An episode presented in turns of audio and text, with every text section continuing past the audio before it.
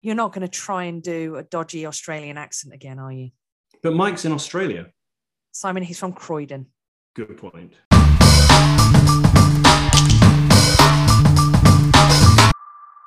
Hello and welcome to another episode. And I'm losing count now, but I believe it's episode seven of What's Mops Got to Do with It, the marketing operations podcast that's trying to get to the bottom of what marketing operations looks like in the corporate landscape. I'm Carla Wentworth. And I'm Simon Daniels. So, Simon, who have we got on the podcast this time? Well, yes, episode seven. I can't believe um, we're, we're here already, and um, no no wonder you're you're losing track. Um, Indeed, we head down under once again to speak to our marketing leader guest, Mike Gwilliam, Regional Marketing Director at Journey Orchestration Engine vendor Thunderhead. And we've also got Ian Bennison, Director of Marketing Operations at Intertrust, who are a business process outsourcing specialist as our marketing operations leader. And of course, we chat to our friend, independent stateside marketing operations consultant and principal at Mustang Martech, Courtney Makara as we grab a virtual coffee with Courtney. So, Simon, I have received your regular marketing operations newsletter, and I thought that this was actually the perfect time and the perfect subject and the right thing for us to bring to our podcast audience. So, uh, hit me with it. Sure. So, yes, in a slightly meta move, um, which I've done before, actually, I, I pulled together a roundup of um, predictions that, that I'd come across and, and, and been sent. And, you know, I was kind of looking for a few common themes and, uh, and just general insights, if you like. So, yeah, I thought it might be uh, instructive to, to call out a few of them here as well. Um, so let's kick off with um, our chum and, and previous guest, Darrell Alfonso, who um, put forward six marketing ops predictions for 2022. And among them that jumped out for me were um, he, he reckons that an increasing number of senior MOPS roles will become part of marketing teams, mm. um, which um, is, is interesting because you, you do tend to see um, you know individual practitioners and, uh, and and so on. So you know uh, the building of a function with a, a perhaps a more senior person mm-hmm. um, is is a is a is a good trend, I think. And then along with that, he sees more formal training for marketing operations specialists, and again. Um, a bit like marketing overall, and, and I think we've we've discovered this ourselves, haven't we, in, in the conversations we've had. But um, marketing operations does tend to, to to be populated by the self-taught and fell into it. So formal training can't be a, a bad thing in that regard. So there will be an institute of marketing operations at, at some point. There could well be, if there isn't already. Um, well, if there isn't, we'll coin well, that phrase you, and do something. Right. You quick while I'm speaking, go and register the domain. Name. Okay. On it. Um, and then um, I, I, like this one in particular. MOPS becoming the, the first or second marketing hire um, in a marketing team, and uh, I just want to say I said that at Get Stacked last year. So um, he's uh, he's obviously uh, found inspiration uh, in, in in what I was saying. I think I think well I think that I said it, but I actually think I stole it from you. Oh, okay. Well, yeah. it's one of those things. It's yeah. it's lost in the mists of time. Who who knows who said it first? When you're not around, I tell people I said it. exactly, exactly. Um, and then um, Justin Sharaf um, penned a, a, a, similar piece on what will 2022 bring for marketing operations, and um, he felt that requests for additional MOPS headcount will be a feature, and kind of continuing continuing that theme somewhat. Um, and, and again, I like this one. He, he recommends putting aside some budget to cover unexpected requests for additional tools. Uh, so the control remains within marketing operations. Now, I completely agree with that because um, it absolutely happens. You know, somebody comes along and says, "Oh, can we just get this or just get that?" And you know, if you've got budget, you can say, "Yeah, sure, that's a good idea. We'll pick that up," and, and then you've you've got control. Um, speaking from personal experience, uh, having just basically rounded off our uh, budgeting process for our forthcoming fiscal year, um, it's a great idea. But how did that go down? yeah, yeah. Let, let's just say it didn't really work out um, but I, I, commend it to the house. I 100% I agree with everything you've just said. So the idea it, it's going to happen. The idea is brilliant. The reality of it is somewhat less brilliant. Yeah. Yeah, indeed. Uh, but you can only try. Um, then, of course, Scott Brinker. Um, no set of predictions would be complete without his three big Martech innovation themes in 2022. Um, he talked about the, the rise of big ops, which is he's certainly spoken about before or written about before. Um, the volume, velocity, and variety of all digital operations, which I thought was a nice twist on on obviously the the old definition of big data. Um, and he, he actually said marketing operations teams should embrace this broader data ops ecosystem, a dramatic expansion of the scope marketing ops professionals can engage in. So that sounds pretty good to me. And I think it should be something that all, all MOPS professionals embrace. Just because Scott said it. Well, for, if for no other reason. And, and what other reason do you need? Um, and then the Martech Alliance had 2022 marketing predictions, um, and they touched on, and again, this is a theme of Scott's quite regularly, uh, the rise of no low code solutions, and quoted Gartner saying that they estimate that in two years' time, 80% of tech products will be built by people who aren't tech professionals. I mean, how you actually measure any of this, I'm unsure, but um, I think it, it is a fairly clear um, direction of travel. Yeah, well, I think it's kind of happening now, and you know, being mm. big advocates and and having services of no code and low code integration uh, that's my the one I'm putting my money on. You know, the next right. two years is just going to integrations are going to blow. Yeah, yeah, absolutely, absolutely. And then beyond that, um, you know, various other things, um, subjects close to your heart, Carla. We talked about these last time: metaverse, blockchain, NFTs, um, and and how they'll be tackling digital fraud, digital ad fraud. Uh, which is an interesting notion, and um, creating virtual brand souvenirs. Um, so that that'll be uh, an interesting one when that comes along, um, and and also potentially maintaining control over trademarks and uh, and so on. And a consideration there is is just avoiding getting stranded in new walled gardens. Mm-hmm. Um, history, if not repeating itself, then certainly rhyming. Um, so, um, oh, this is, I, am sorry, I've, I've, gone on to talk about metaverses. So, you know, um, the, the notion that you might get stuck in the, the meta metaverse, if that isn't a bit too meta in itself. Um, Build a uh, wall around a metaverse. Right, right. Yes. Yeah. virtual, virtual walls.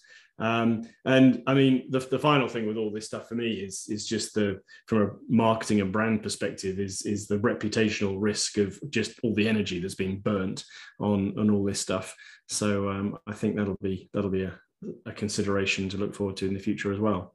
So yeah, just a few of the things that I picked out, and um, I'll try and stick the whole lot up um, perhaps on a LinkedIn post and uh, and put the link in the show notes. So if anybody wants to dive into it and, and look into the the, uh, the, the source material, um, it will be there available for you. Fantastic. Well, that was a really good summary, and it saved me a load of time doing any research. So uh, I'm sure it has for the listeners as well. But uh, getting on to other things, you ready for the guest? Let's go. Right then, Simon, this is the second time we are up in the wee hours of the morning, wiping sleep from our eyes to talk to somebody uh, really far across the pond, um, our second Aussie. And uh, tell us, Simon, who are we talking to today? Well, that's right. Curiously, we return down under once again, Carla, and speak to uh, an honorary Aussie anyway. Uh, one of those annoying types who have mastered both general marketing while also taking care of marketing operations. A veteran of journey orchestration engine vendor Thunderhead, encompassing roles across EMEA and North America. And in the spirit of full disclosure, a former client of mine, please welcome to the podcast Regional Marketing Director Mike Gwilliam. Thank you very much. Nice to be here. So no no money's exchanged hands here though. Um, right? Not not not recently. Not recently. If you want to give me any money, Simon, you're more than welcome. Sure. Uh... checks checks in the post. Checks in the post. so, Mike, tell us a bit more about your current role and uh, and, and what you're doing, and interested to learn a bit more about Thunderhead and uh, the, the sort of technology sector that you're playing in because um, it's it's a lesser known area of of marketing technology I, I think but but one that uh, that that might be of interest to our listeners. Sure. So so firstly my role um, so I, as you said in your introduction, span across marketing operations and uh, demand gen. Um, my background is really demand gen, but I feel like you can't, as, as, my first boss said, you know, you can't be a great, you can't be great at demand gen unless um, you have a strong uh, operations kind of background. So he he actually made me go into operations when I first joined uh, the demand gen kind of team. And demand gen at, at Thunderhead is uh, it covers everything from PPC, SEO, um, email, webinars, our events program, partnerships, all that kind of stuff. Um, so it's pretty broad. And then I think the and the operations side of my role is my, it's it's managing the Martech stack. And then we also have um, you know the kind of lead management sort of like process type stuff, and then all of that kind of like reporting and all the data stuff as well. So again, it's um, yeah, I'm kind of uh, across um, many things. You know, master of master of none, but uh, no, um, an amount of, of about a few. Things. Just just in case your boss is listening, I, I am happy to vouch. Uh, master of many, or at least something. Master of something. exactly. Yeah. exactly. Yeah. Don't don't want to inflate your ego too much, but uh, no, I mean, I I I was always um, impressed by the, the the the grip you had on on the martech and and and the process and, and overall ops side of things as, as well as everything else. So uh, it's uh, it, it, you know it's a lot to to to, to juggle and, uh, and, and to get a to get a, a hold of. Well thank you. You're you're um, you've earned your bribe. So tell us about thunderhead.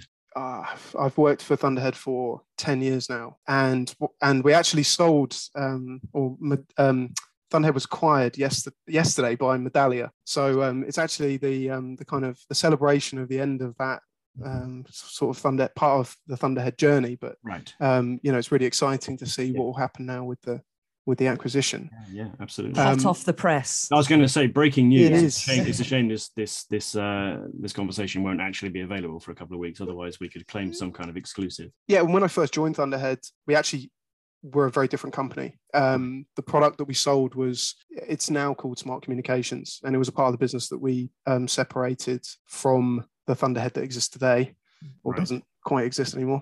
Uh, and we we sold that off uh, kind of about four years ago, um, and then um, focused on the one platform, which is now what um, the kind of platform that Thunderhead has. Um, and really, when when we first started out, it was a um, customer communications management um, platform, and really in the kind of document generation type space. and then we uh, after we sold that, squarely moved into the kind of customer engagement world um, and the world of journeys and and then journey orchestration. But it wasn't that journey orchestration when we first sold the company wasn't really a thing. Um, no. It it you know we kind of um, helped lead the way um, in that area.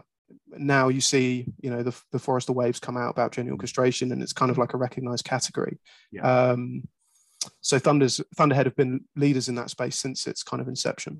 Yeah, yeah. Well, that's a, a, a neat a neat position to be in. Can can you, in a sentence, say what journey orchestration is? It's really about um, kind of putting the emphasis back on on uh, understanding your um, customers, understanding the journeys that they're on, where they're on, where they are on those journeys, and then being able to visualize that and then take action based on who those um, customers are and the journeys that they're on and where they are to help them kind of achieve their goals or get to the end of their journeys. And and I suppose the big thing is that um, it, it's it's I, for me it kind of spans between the kind of mar- marketing and um, customer experience kind of world it should i think it should connect those two together. I just wanted to to, to make take the opportunity to make one observation which is with regards to that um, uh, you know, separation of, of the two businesses because what when we were working together one of the things that kind of used to drive me crazy was the fact that the salesforce platform that you have uh, was was effectively you know you kept custody of it in the divorce um, and I kept coming across bits that were nothing to do with the current business and, and were related to the previous business. Um, so I, I, will say, um, people, um, in these kinds of situations, do consider just starting again. Th- and I don't know whether I've said it before on on on the podcast or I'm, I'm, certainly I think I'm on record as saying it, which is that there comes a point sometimes where um, burn it, it down. yeah, but but just start again. I'm not saying get rid of Salesforce. I'm just saying get a fresh copy and, and start again. Um, I'm, I'm, being slightly facetious, but um, you you you have that tech debt to use the trendy expression, and um, sometimes it, it, can be it can be easier just to start from scratch. Anyway, just to uh, just to editorialize for a moment. Uh, I remember you. I, I remember Simon. You saying that to me a few times. Yeah. this is this is Simon's excuses for the work he did. right. Um, Yeah. anyway, Mike, like, I, I find this really interesting as well because I've got a bit of a bit of uh, history with with Thunderhead, not directly, but um, uh, my consultancy's done an awful lot with in customer communications and dynamic communications. So the, the bit that you've sold off actually was um, was a bit that we sort of specialised in. So so interesting to know about this business that I've kind of I've looked at from afar and marketing operations. So tell us a little bit more about how marketing operations is handled um, within Thunderhead. Brilliantly. Uh, no, I'm joking. I'm joking. Is that because of Simon? We've established yeah, that. That's my legacy. Well, he he Mm. left. Um, oh, when did he leave? It's a couple of years ago. So uh, since then, it's been. It's um, gone downhill, it's yeah. been- yeah, it's gone way downhill.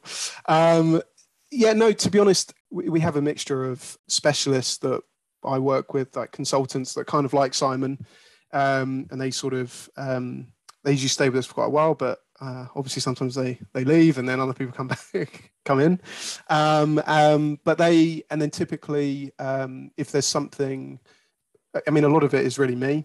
And then um, if we have um, if we need sort of a technical resource then we'll often we'll go out to like a you know agency and and then my my team my sort of demand gen team help out a lot as well. It's kind of a mixture of uh, i think led in house but but um, you know definitely reliant upon kind of key consultants that come in and help out as well. And is that more specifically the sort of specialisms when it gets deep and dark and dirty in in a tool or in an area? Yeah, very much is. So we've got, um, you know, we, we use Eloqua and Salesforce as our two sort of main, uh, you know, platforms. Uh, there's lots of there's lots of other tech as well, but those two are the big things. Um, and so we we I I'm always tapping up a sort of sales Salesforce expert or a or our Eloqua expert. So they're the sort of two main people. Yeah, that's pretty interesting, actually. Um, that that model. I, I guess we've. I think actually, Kerry was was talking about that too, wasn't he? We, we Mm, were mm. just talking about him before we uh, started recording, um, and and the fact that that you know he uses a sort of external, I think, an agency uh, to deliver some of those specialisms. So you know, when when the scale isn't there for a perhaps a, a full time head or certainly a team, um, yeah, it's a, it's a perfectly good approach. And then it's hard now, isn't it? There's so many tools, and you, you've mentioned two massive tools as well as other bits and bobs that you've got there. And to have a team uh, that's at least one expert in every one of those tools, it, it's going to become very difficult to have those teams. I think as well, there's um, you know, a lot of like our, for example, our PPC um, and SEO agencies, they actually chip in and help out quite a lot with Mm, um, mm. With kind of operations from their perspective as well. So there's really a lot of people involved. There's so many there's there's so many different bits of technology now. Um, so much data and metrics that really, you know, to, it, it's a role that has to be kind of shared. I think. So, given given that blend that you've you've got across um, execution and, and, and operations, what what is the the, the role of, of marketing operations um, conceptually, um, if if not obviously in terms of an actual person or what have you? Uh, what is the role in in defining and, and executing marketing strategy? fundamentally it's the brain that really should um, you know the intelligence layer that really should you should be using to direct your um, you know demand gen efforts um, so it, it really should be there to help tell you what's working what's not working and inform that strategy in the first place i then think it's um, it also kind of provides the um, the engine room to get that strategy delivered so you know if you, you need your um, uh, you know you need your technology um, talking talking with each other. Um, you need to make sure that you've got um, a good understanding of what's happening with your audiences, and and you and you need to be able to kind of take you know the con- content that's being produced um, and your marketing messages efficiently to market, especially when you're in a kind of growing business and and there's lots of demands that are put on you. It feels almost execution-y. I know you say engine room. Engine room is, is a phrase we hear all the time as well, like making things happen. Yeah, hundred percent. But but don't I? I also think it plays a, a critical role in um, in shaping that strategy as well. You've got to be you know data led um, these days, and, and operations is critical to getting that insight. You know, u- useful, valuable insight um, in Mm. front of you. you know what one of the things that comes up with marketing operations sometimes is you know are are marketing operations people marketers and you know should they sit in IT and all these kinds of things and and I'm I'm always absolutely adamant that no clues in the name uh, we are marketers so I think um, deploying some of that you know marketing nous um, is is is absolutely spot on. And you know I I always say and try and practice you know communications and and keeping keeping people abreast of what you're doing because it's easy just to slip below the waterline um, as as you say mike you know in in your sort of blended or, or just combined role it's it, it's not like you won't be invited to the meeting about the i don't know the ppc campaign or the, the next you know rollout or some aspect of of you know lead process. Um, but nonetheless you you I, I could imagine eyes rolling when when you start saying well i think we need to take a look at how we're handling the you know inbound leads from the event and everyone groans and it's like well you know it's got to be done. You see, that's Simon leading with experience. yeah. People rolling their eyes across the country at him. exactly. Around the world. Well, in my experience, I mean, Simon is um, incredibly uh, detailed in in his work, which is uh, yeah, which is excellent. Um, but um, yeah, there's I I know that um, it's difficult to keep it simple. I think, and I think that's what you're trying to strive for. And so, any any any other advice for for marketing leaders in your position um, with with that sort of blended, uh, as I say, blended responsibility um, for um, know de- dealing with with marketing operations as as well as as well as the other aspects. Yeah, um, yeah, I've got a lot, um, but I'll only keep it to a couple. I, th- I think the big thing is focus. Um, you know, so much of marketing is working out. Um, you know, everything uh, kind of uh, you know has appeal. You do everything if you could, Mhm. Uh, but you have to work out the things that you're not going to do. And for me, that's the really important thing, and that that is focus, and that's the that's when you've got to ask the hard questions. Um, Is that is that the Uh, art of saying no sometimes? It definitely is. Um, and then and then I think if you're going to say no, you need to be very um, transparent with what you're trying to achieve. You need to have good reason why you're, you're saying no, and and um, and you also need to um, you know you need to be prepared to compromise a lot. Um, but you shouldn't give up. Um, you know there are there are certain battles that that have to be fought. Um, you just need to choose the right ones. And then the only other thing, really, on from an op- ops point of view, is um, don't kind of put in process just for the sake of it. Really think about why what you're doing and why you're doing it, and and is it is it going to deliver value? And and and I think sometimes, again, like you can quite quickly really overcomplicate things. I'm I know I do it a lot. So you, you know you've got to really focus on trying to keep it um, try and keep keep it as simple as possible. Otherwise, in the end, you'll just lose people. I love that. That's one of my favorite. Yeah, that that is good, and I I'm conscious of that myself for sure. Um, like, I mean, yeah, I, I I can get into the into the weeds, and um, and it's you know if it, it's easy to do that and come up with with something that's overly complex um, that, like you say, um, people are just not going to to pay attention to or get to grips with, and, and then it and then it won't work. So uh, yeah, that uh, that makes a lot of sense. All right, well. I think that uh, that's all the time we have. So, Mike, um, really appreciate um, having you on, and uh, we'll let you uh, go and go and crack another beer uh, down on the beach. We'll go and start our days. Mike, once again, thanks for being on, and look forward to talking again soon. Thanks again to Mike. And should anybody want to get in touch with Mike to talk about journey orchestration and learn more about that, or just generally how to be a great marketer and marketing operations person, you can find him on LinkedIn. Link in the show notes. Carla, what did you think of our conversation? Yeah, great. Uh, interesting conversation. And we are now seven episodes in, eight if Mm. you include the, the the pilot. Right. We're starting to see some real um, commonalities through the comments. So Mike does some outsourcing of deep specialisms. Um, he said words like engine room. Um, we've heard that a few times. Understanding the audience or speaking the language of those that you're you're delivering your your results to. Um, uh, so I love the fact that we are starting to get a bit more definition in in what's mops, but every now and again you get a little gem as well. And and my gem from from Mike today was was focus, and that told me that it's around credibility. You know, focus on what you're going to do, say what you're going to do, deliver what you're going to do, and you, you will be a credible outfit. And I yeah. think that's really important. Yeah, absolutely. Yeah, and that that art of saying no and, and having a justification for why something can't be done or can't be done right away. I think we've touched on that in in the past. Mm, yeah. Um, and then also keep it simple, silly, mm. um, and and avoid overcomplicating, um, which uh, I know I've been guilty of. And it's uh, it's easy in process definition to go into nth degrees of detail or just create a process which is um, over complex and, and that just introduces um, a, a, brittleness and, and, an inflexibility potentially that makes it hard to change. So um, yeah. All right let's move on shall we?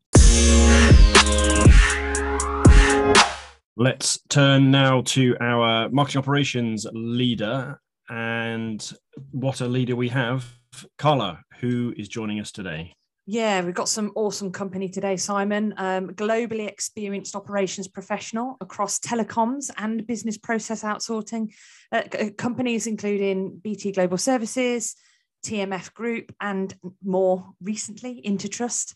And having been called on more than once to create MOPS functions from scratch, which has been the absolute right place to uh, pick up some top tips from this guy. So, welcome to the podcast, Ian Bennison, Director of Marketing Operations at Intertrust Group. Thank you very much. Glad to be here. Hi, it's Ian. lovely, lovely to have you here, Ian. Tell us what Intertrust do and a bit more about you. Fine. Um, so, Intertrust is a, um, a global provider of administrative services. So it's mainly accounting, um, corporate services. Um, we're a Dutch based company um, and we operate in 30 odd countries, I think, now. That's not a Dutch accent, though, is it, Ian? No, no, it's not a Dutch accent. No, I'm from uh, I'm from the northeast of England, um, although it's a long time since I've lived there. Um, so I suppose my route is a bit strange. Um, not not the normal route. I um, I mean, I could talk all day on that, but literally, I started as an engineering apprentice with BT as a 16 year old. I think that's a new one. Yeah, um, I mean, we um, we have not spoken to anyone that came into MOPS because they wanted to be in MOPS, but engineer is definitely not on the list, so we'll add that no. now. So I went through uh, I went through many jobs at BT over a long time, and I think that was the beauty of the company in the old days. Mm. But I ended up in, in in sales operations in global services. So again, it was working across, oh God, 140 odd countries with BT Global.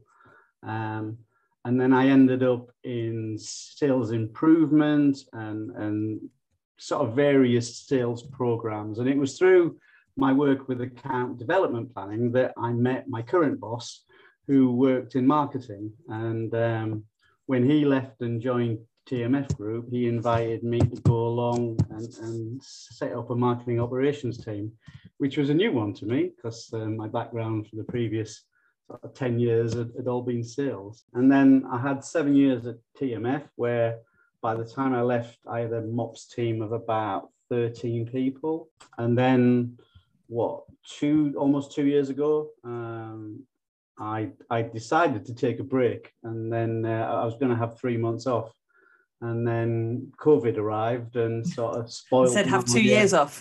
yeah, well, not quite. It was almost. Uh, you know, I was thinking I was about four weeks into my uh, my time off when the first lockdown came, and uh, so uh, I got a call from Richard, my old boss, and said I'm joining Intertrust, and I could do with someone uh, to come and set up a marketing operations function. So uh, being stuck at home with nothing to do, I thought, well, why not? And uh, you know, missed my sabbatical almost, or well, I got four weeks of it. So a couple of things come to mind from from what you said there. With, with, with that initial experience of creating the marketing operations function, as you say, mm. not coming from a even particularly a marketing background, let alone MOPS. Mm. Did you feel you brought something different to that, a different perspective, um, or did you feel like um, you you were completely making it up as you went along? Um, I hope I wasn't totally making it up, but I did feel a little bit out of my depth for uh, you know a little while. I must Mm. admit, but I think what I bring is is probably one a lot of general experience. So in my career, I've done project management. I've been in finance teams. So you know, some of the first things I did in in that role was sort out the budget because even the chief exec didn't know what the marketing budget was and who spent what. So that was sort of one of my first uh, jobs. Um, there was 32 websites when I first joined TMF. Some of them saying things that weren't legal. They all had a different message. It was, Right. it was, you know. So, so one of the first things we um, we did there was to create one site right. with um, a real focus on lead generation via that site, which was totally dismissed by the senior managers at the time. You know, this is a professional services company. We don't get, you know, it's all about uh, our relationships. We don't get new business via the, a website. hmm And then obviously a bit like our strategy here, a very heavily content driven strategy. Um, you know, it brings people to the website and Yeah. then make an inquiry. And and you know, by the time I left, um, it was uh well, I can't I'm trying to think how many notes. Uh it was about a nine figure amount of euros that were coming in as pipeline via that website. Right. Right. And we were Yeah. told When, you have to rethink about the noughts, you know you did a good job. Yeah. Yeah. Okay. Got it. You wouldn't- don't put me in charge of the budget, but whatever you do. Oh, they already have. Yeah. Um, exactly. I used to annoy a lot of the guys in the marketing team because I would use a phrase which I still use now. Why? Mhm. So what? You know, it's what does that? How does that bring in pipeline? How does Yeah. that bring in new business? yeah i mean that that point about why and and so on is crucial. I mean i'm i'm just doing some some budgeting at the moment and you know uh, started off with wild optimism and, and having to pare it back. And, and again the conversation is well completely see why we would want to do that but does it move the needle? Does it bring leads in?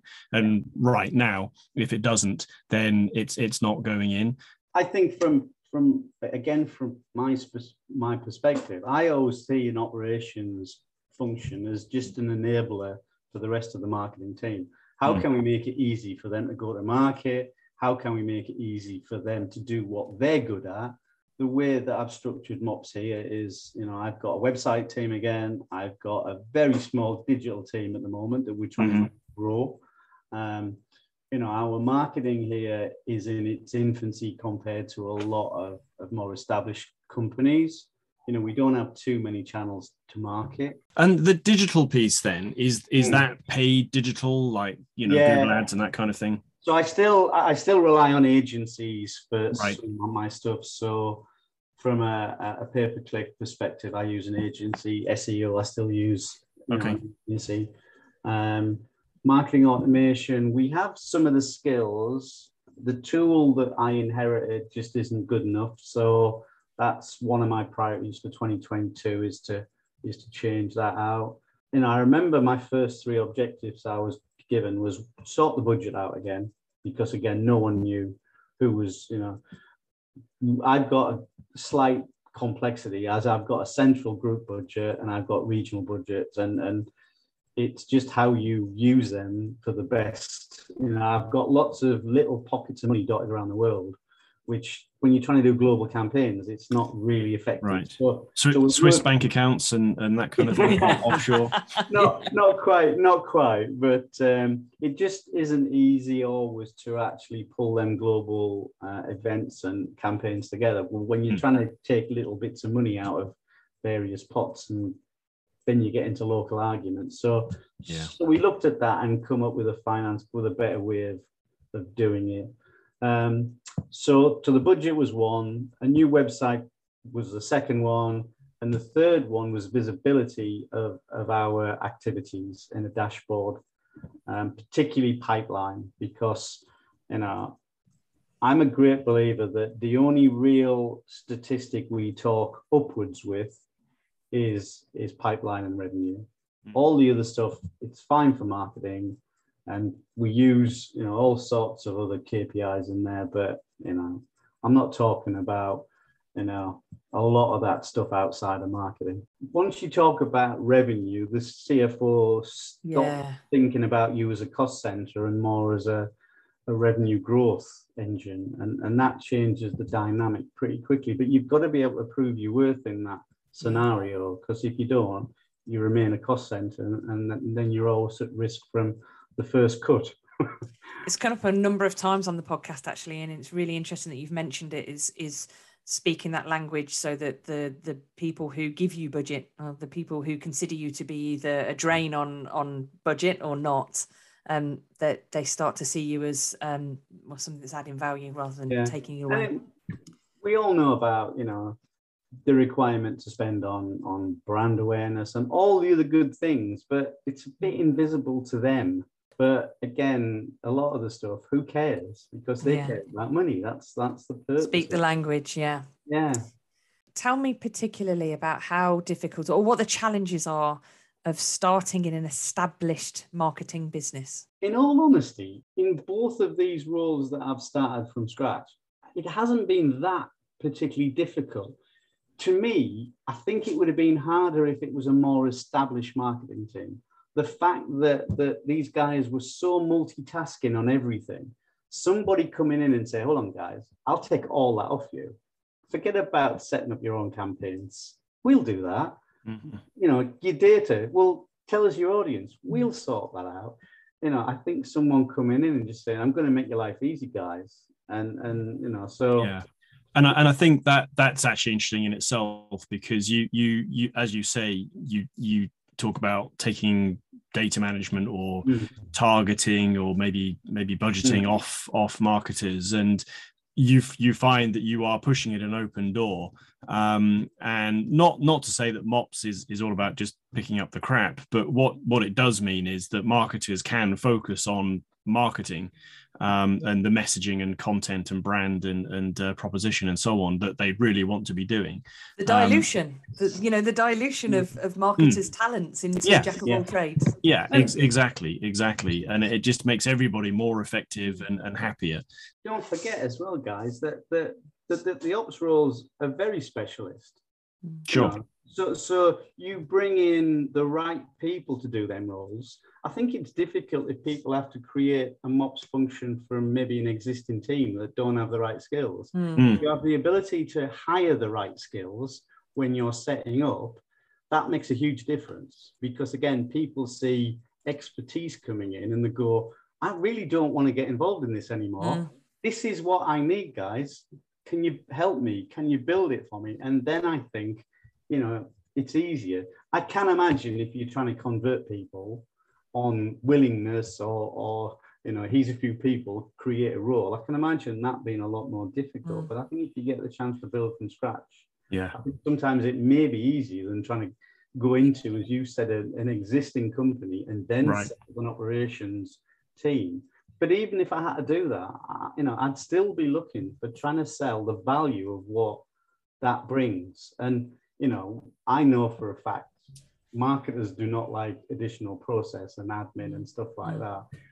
We're running out of time. You, you've mentioned budget a, a, on, on, a, on a, Yeah. a, few points. Presumably, you you you feel that that's a, a a natural place for it to sit within marketing operations and, and have that that overall oversight.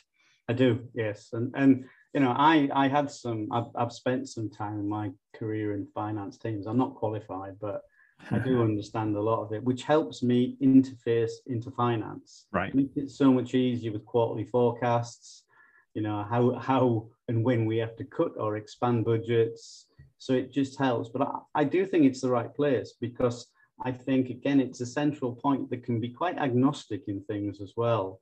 And it's like you know we've i i this year's budget i built it and then we went out to our leadership team and say right okay then is this uh, is this okay and then we sort of argue about where we cut things where we added things but i i, I do believe it is the right place for budget. Uh, I heard your comment about how many zeros earlier, so I'm not buying this. You you dabbled in finance business. strangely on a very small budget and that that's that's i think that's why you know, the world has had a change through COVID, but I think when you have a small budget, it makes you change anyway because you can't spend big. And I, I sometimes think that's better because if you if you're having to think about every euro, every pound you want to spend, you're more careful and you mm. actually really yeah. think it through. And then you start thinking, how can I do this on very little budget? And mm. and literally over the last few years, there's small budgets for a company of our size and and and but you know it's it's getting every euro to work and as little yeah. wastage as possible Indeed. Right. Look, we are rapidly running out of time, Ian, but I just want to squeeze one more very quick question in for you. And that's mm-hmm. um, what your key priorities are as a, as a marketing operations leader for the year ahead. Um, for this one, for me, is we need to be more advanced in our marketing automation. So I'm replacing our current tool. Um, and then I've got enough skills internally to start some nurturing campaigns and we'll get mm-hmm. into sales with some lead scoring again it sounds quite basic for a lot of companies but you know we know different never done it no no yeah i mean I, am absolutely with you and it's interesting actually you talk you just in even in mentioning scoring i mean i'm kind of getting beaten up on scoring but i i do think it's a bit of a red herring almost you know you could have the most fabulous lead scoring model but it's not going to magically make leads appear out of nowhere. Back to pounds and pence, aren't we? Back to those those noughts. How many noughts? Yeah. Okay, well, look, Ian, thank you so much for spending some time with us. I'm sure we could have carried on for for another half hour or so, but uh, uh, we hope you enjoyed yourself. I did. It was very good. I uh, thoroughly enjoyed it. Well, thank you very much. Thanks, Ian. So great to have Ian on the show. And if anybody is interested in setting up uh, marketing operation services from scratch, Ian's the guy to talk to, or indeed you want to talk to him about um, speaking the language of the CFO or anything else that he mentioned, you can capture him on LinkedIn. We'll pop his uh, his details in the show notes for you. So, Simon, what do you make of that? Well, once again, um, an interesting starting point or entry point into marketing operations. And that varied experience, I think, obviously uh, augurs well for um, for for that role with experience across sales and finance and uh, and, and elsewhere and and it all all those elements really really come together don't they he he didn't he wasn't even marketing he didn't even want right. to do marketing no, you know he just right. he just got there yeah. it's, it's quite funny actually because it's almost like the cream rising to the top yeah when you are naturally um you know a, an efficiency chaser or an hmm. operational mm. person you just end up there yeah yeah exactly you you just you see the challenges and uh, and you you almost intuitively know how to uh, how to fix them you can't avoid it i think it right. just it happens yeah i think um i loved uh, once again another nod to the um the revenue speaking the language mm. you know of, of those that matter and i think it's important for me to say as well in this case it was the cfo and i think probably in 90% of cases it, yeah. it will be the, the CFO or the other person who's going to give you the budget, but it could be anyone yeah. that needs to hear your voice. Mm. Yeah, absolutely. I mean, yeah, the CFO or the CEO for that matter, and and um, and sales colleagues as well, because you know revenue is obviously really all they think about,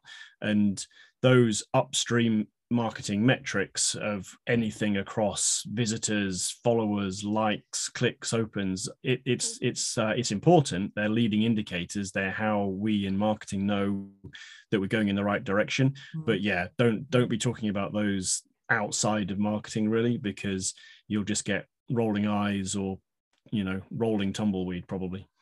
And I'll get on my soapbox, so I'll mm. do this later. But I'm going to throw this to you: dilution yeah in in terms of skills within marketing and um, trying to do too much. Yeah. yeah absolutely. Marketers doing everything doing a bit right. of everything yeah. Yeah yeah. And, and i think that that point that ian made about pulling some of those things away from marketers so they can they can get back to the knitting is important. And actually thinking about it i was listening to um, an episode of freakonomics um, the other day talking about specialism and um, slightly bizarrely within American football, actually, but it was uh, a, a, just a very interesting take on um, the benefits of specialism.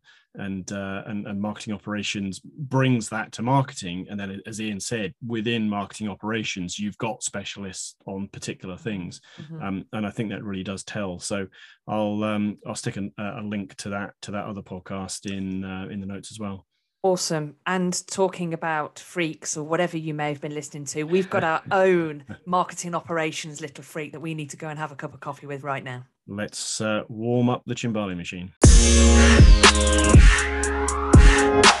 And it's time now to catch up with our favorite marketing operations guru, Courtney Makara, as we get together for a virtual coffee with Courtney.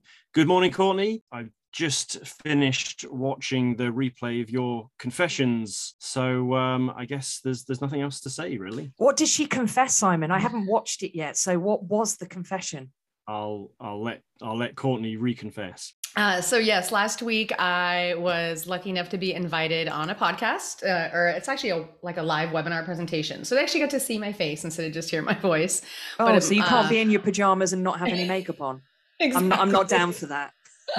yes, exactly. I had to be, you know, freshly faced and ready for Zoom, but it is MadKudu's Marketing Ops Confessions. And um, you know, I think I was hyped up in the moment. There was some adrenaline going because it was live, and I confessed everything that I hate marketing attribution. what? Well, I know. That, that brings to an end our association. You're fired. I know. Good thing I know and how next to make week a good on Coffee with Jemima, we will be.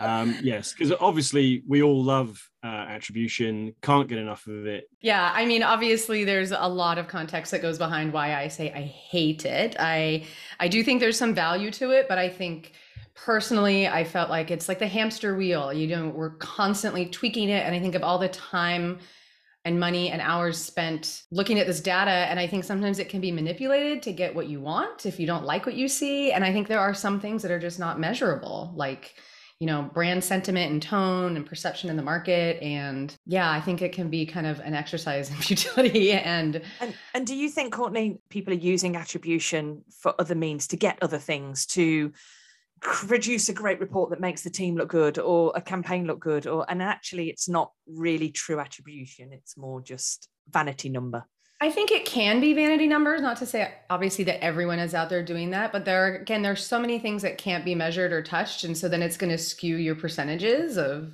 the data that you do have. And there are so many touches that impact, you know, SaaS software sales can be really expensive. And there's so many different decision makers involved. And what is the sales person actually going to know how that decision was made on the internal side? I think more importantly which i think is kind of undervalued is like cu- real customer marketing. And really once the customer has decided and onboarded and implemented then you have those first three or six months of getting to know them and then you really get to know their business and who and why the decisions were made. And then the renewal you know if they continue to stay a customer i think is really important. And i don't feel like enough attention is paid to that side of the business when you look back and those of us who are of a certain age and i know that the two people i'm with are of a certain age you know, and you remember old school traditional marketing, as we call it, um, outdoor advertising and print and, and all of that kind of stuff. You bought based on who was going to see it, but there was no way of knowing how many pairs of eyes actually saw it.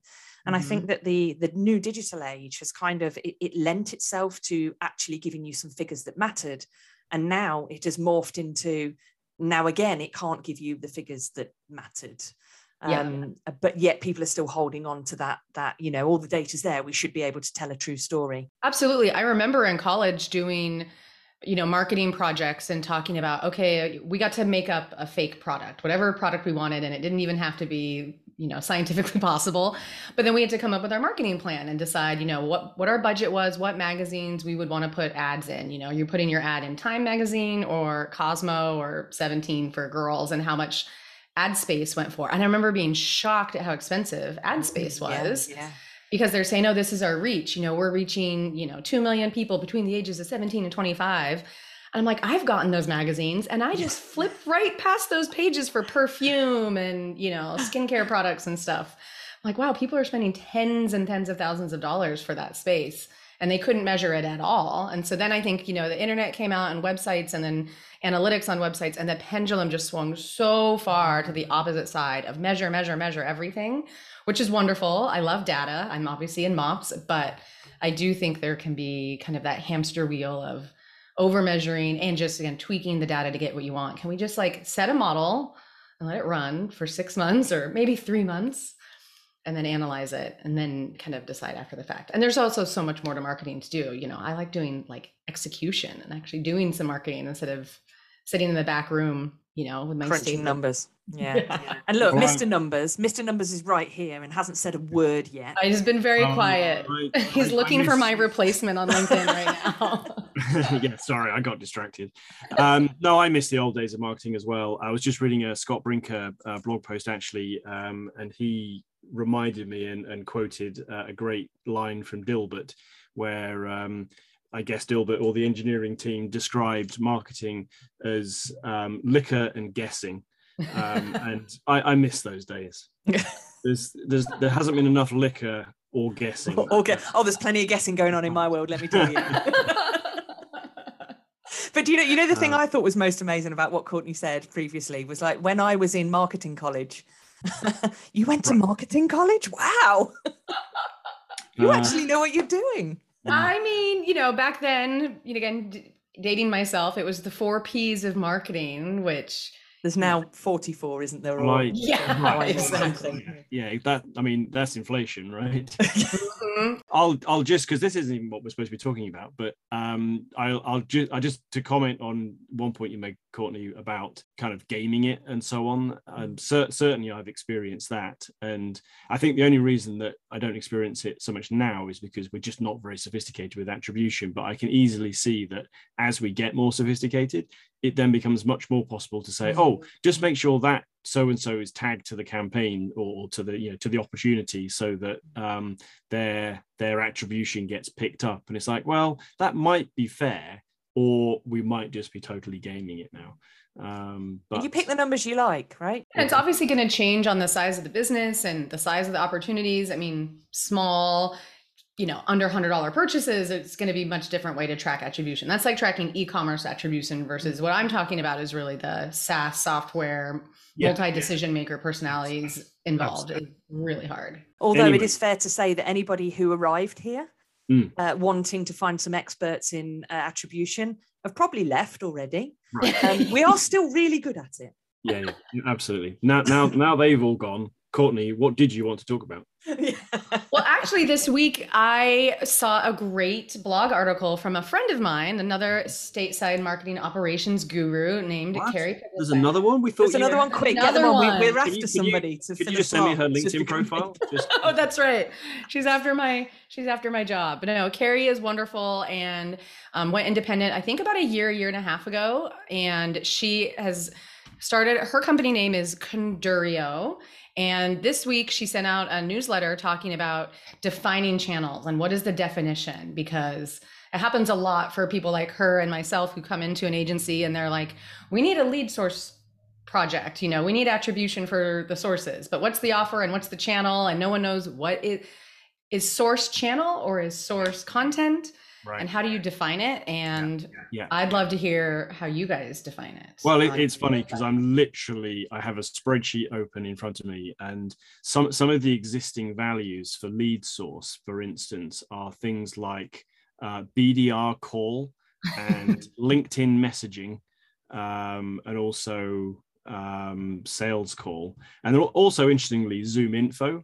Uh, Mhm. But in addition to that, there's also purchase list, and of Mhm. course, some of these are Salesforce out of the box because our instance is is brand new and, and basically just like we just installed it um, and then some of them have been messed around with um, but to my mind things like bdr call that's not a source because if a bdr called somebody then that somebody must have come from somewhere so where right where did they from? get the phone mm-hmm. number to Right. know to call yeah Yeah. So that's this the is this is the age old. Doesn't matter what category it is. Doesn't matter how you define it. There will always be a person, a user with a human brain that mm. spoils it.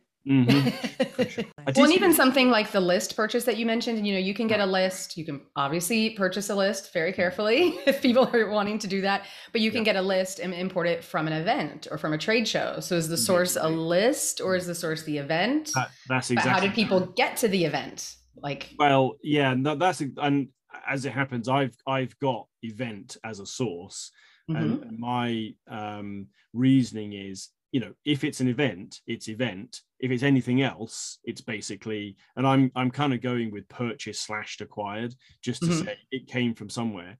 And to make the point though that you know because we use campaigns within salesforce so my thinking is the campaign holds the specific. Mm-hmm. and, and again this is the other thing that i'm quite adamant about. Lead source is generic it's it you know we've got 10 values that's it it doesn't change dramatically over time. 10 i'm impressed. I can never uh-huh. get anyone down under like 20 but i wish we could get it down to 10 well so well let me put it like this. I've got 10 at the moment. I'm about to send them round. Uh yeah next next time we speak i'll probably be up to like 20 or 30 but um at, at the moment. But but the point is they are uh, they are generic so it's not i don't think we should have ZoomInfo or um you know what, whatever other data source it's it's just a generic and then we capture the specific somewhere else um, and similarly for a for a you know if bd are doing outbound calling that's mm-hmm. a campaign so mm-hmm. now the lead source is you know the lead source could be purchased acquired um, mm-hmm. and then we might have a campaign of of you know uh, BD outbound on a particular topic, and that's the campaign. Well, I'm curious on the event comment. So, mm-hmm. but how did the they podcast register? get the person to the event? Yeah, right. How That's did they hear going, about the event? How yeah. did they register? Did they see it on LinkedIn? Did they search for it? Did they? Exactly. Oh, I guess it depends in that sense whether uh, it's a it's a an in-house or a first party event or whether it's a third party event. So if because we you know we sponsor and attend quite a few events. So we then get the e- either we'll get the attendees or the booth visitors or whatever. Um, and so you know i guess we just don't know where they came from and that's why attribution sucks. And that's well, it you know, I think possibly to, to Courtney's point, you know, that again, there's a pragmatism with attribution, which is it isn't possible to get to the nth degree. But you know, if you can establish or identify that an, a yeah. particular event was a good driver of business, then that would say invest in that event again, and all and being well, marketing to get people there. Yeah. Well, sure, but it, again, it's not necessary. I mean, of course, I think Courtney, you just said it. We we may well pre- uh, promote our presence at an event but if it's a if it's a you know a third party trade event that requires registration outside of our control, then uh, I mean again, it's going to be really impossible for us to know that we mm-hmm. we mm-hmm. cause someone to to register for the for the event i mean they might capture that you know how did you hear about this event right. oh i got an email from whoever mm. i um, think that's the tricky thing is because right. you could, event could be a source but event could also be a channel mm. right? Yes. Yeah. Someone from an event could then request a demo or request pricing or something like that. Like the event itself, maybe it's a webinar, mm-hmm. post webinar follow up information. So it's, I think that's the tricky thing is that certain experiences can be both source and channel or offer. And that's where, you know, it's not super black and white. And I think this conversation that we're having is what doesn't happen enough in internal organizations where you know marketing might say okay here's our sources. We've made our list of 10 sources and can sales approve it. And you know you can't just have those debates over email. You need to sit down and have these conversations and hear different personalities and come to a consensus together. And again just like we talked about last week make a decision. It might not be the right decision but make a decision decide how you're what you're going to call something and how you're going to measure it and then kind of lock it in for a time frame.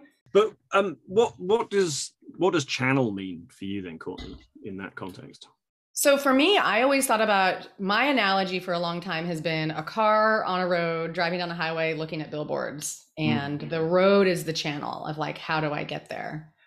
Um, and then the billboards are the offers of what I see. But like how did I the the mechanism that helped me travel. So I would see, you know, a channel like for paid advertising, you know, Google AdWords kind of situation or even maybe paid on LinkedIn that the channel is paid, but the source is mm. the actual origin destination of where they came from. They came from Google.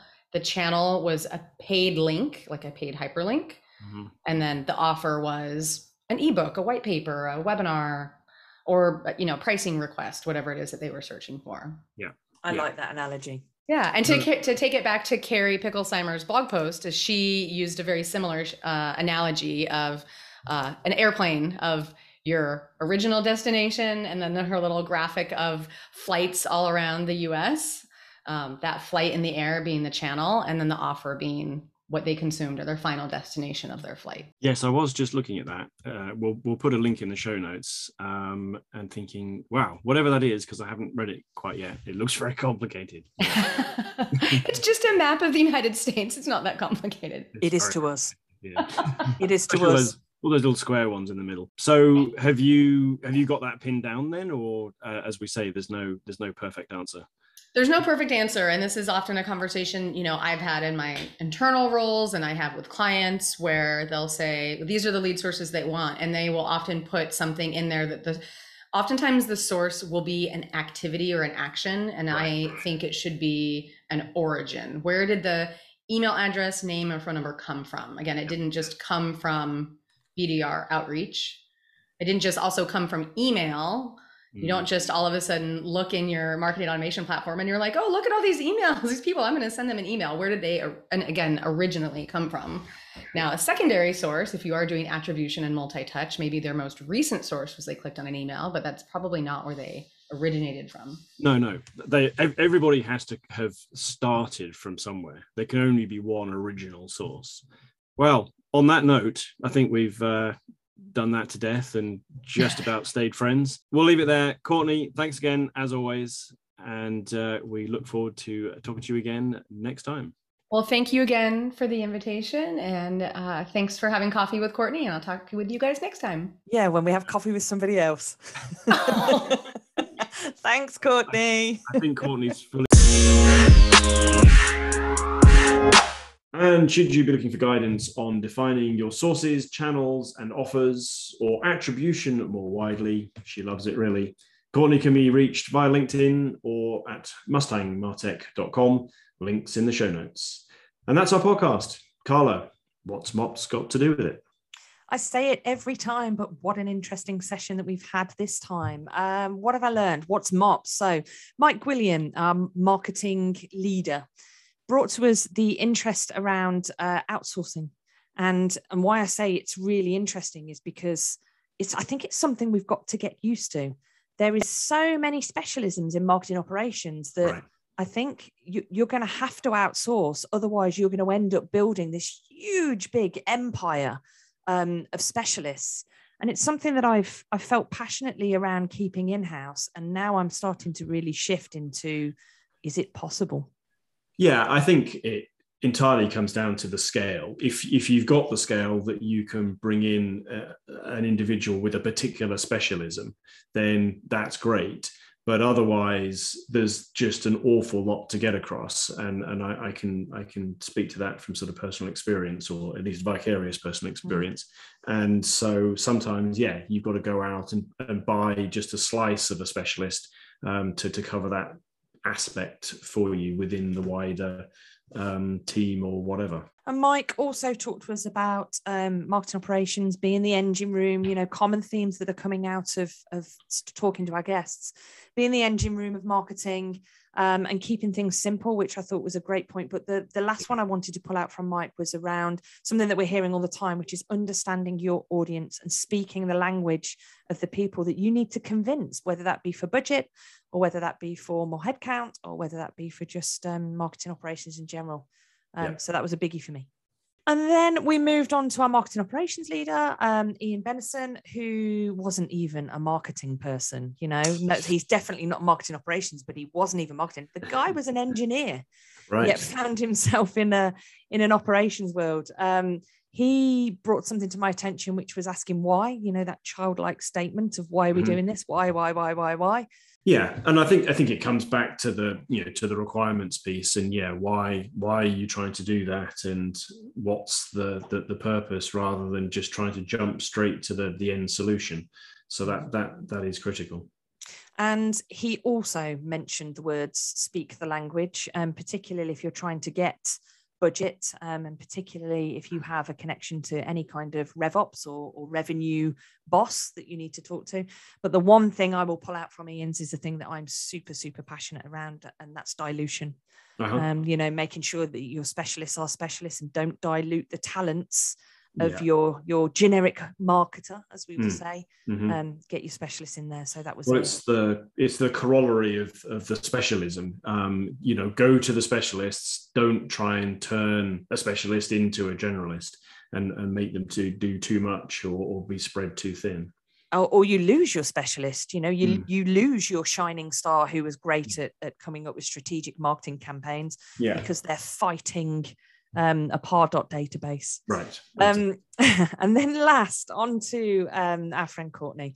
So Court, courtney was down. Courtney was down because she dislikes attribution but we know she loves it really.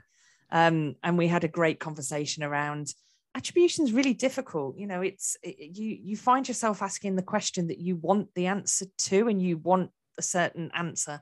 So Mm. therefore you effectively not manipulate the data but you you hear the numbers you want to hear that backs up your story. So um, be aware of that. I'm not saying don't do it but be aware of it. And also the, the the mythical number that's impossible to get to because influence bears such a big impact on attribution that it's almost impossible to find out where that influence is coming from. So just be aware of it when you are trying to to get a solid number.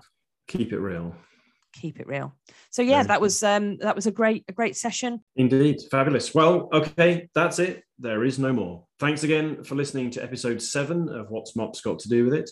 Thank you to our guests, Mike Gwilliam, Ian Venison, and of course, Courtney Macara. Check out what'smops.com, where you can find show notes and also listen to all of our previous episodes. You can get in touch with us via the website or LinkedIn. It's great to hear from you with feedback, comments, and suggestions for future episodes. Comment and rate us on your preferred podcast platform. It really helps spread the word. And of course, don't forget to subscribe to receive the next episode in your feed. Don't lose it, leave it to chance. Hope is not a strategy. Next time, we'll be speaking to Amanda Beasley, Managing Director, uh, Financial Services and Insurance Division at Paragon Customer Communications, and Jeff Q, Director, Global Marketing Operations at Magnitude Software. Rescheduled from this episode, and thanks to Ian for stepping in at the last moment into the marketing operations leader seat. And as always, we'll grab a virtual coffee with Courtney. So goodbye from me, Simon Daniels. and goodbye from me carla wentworth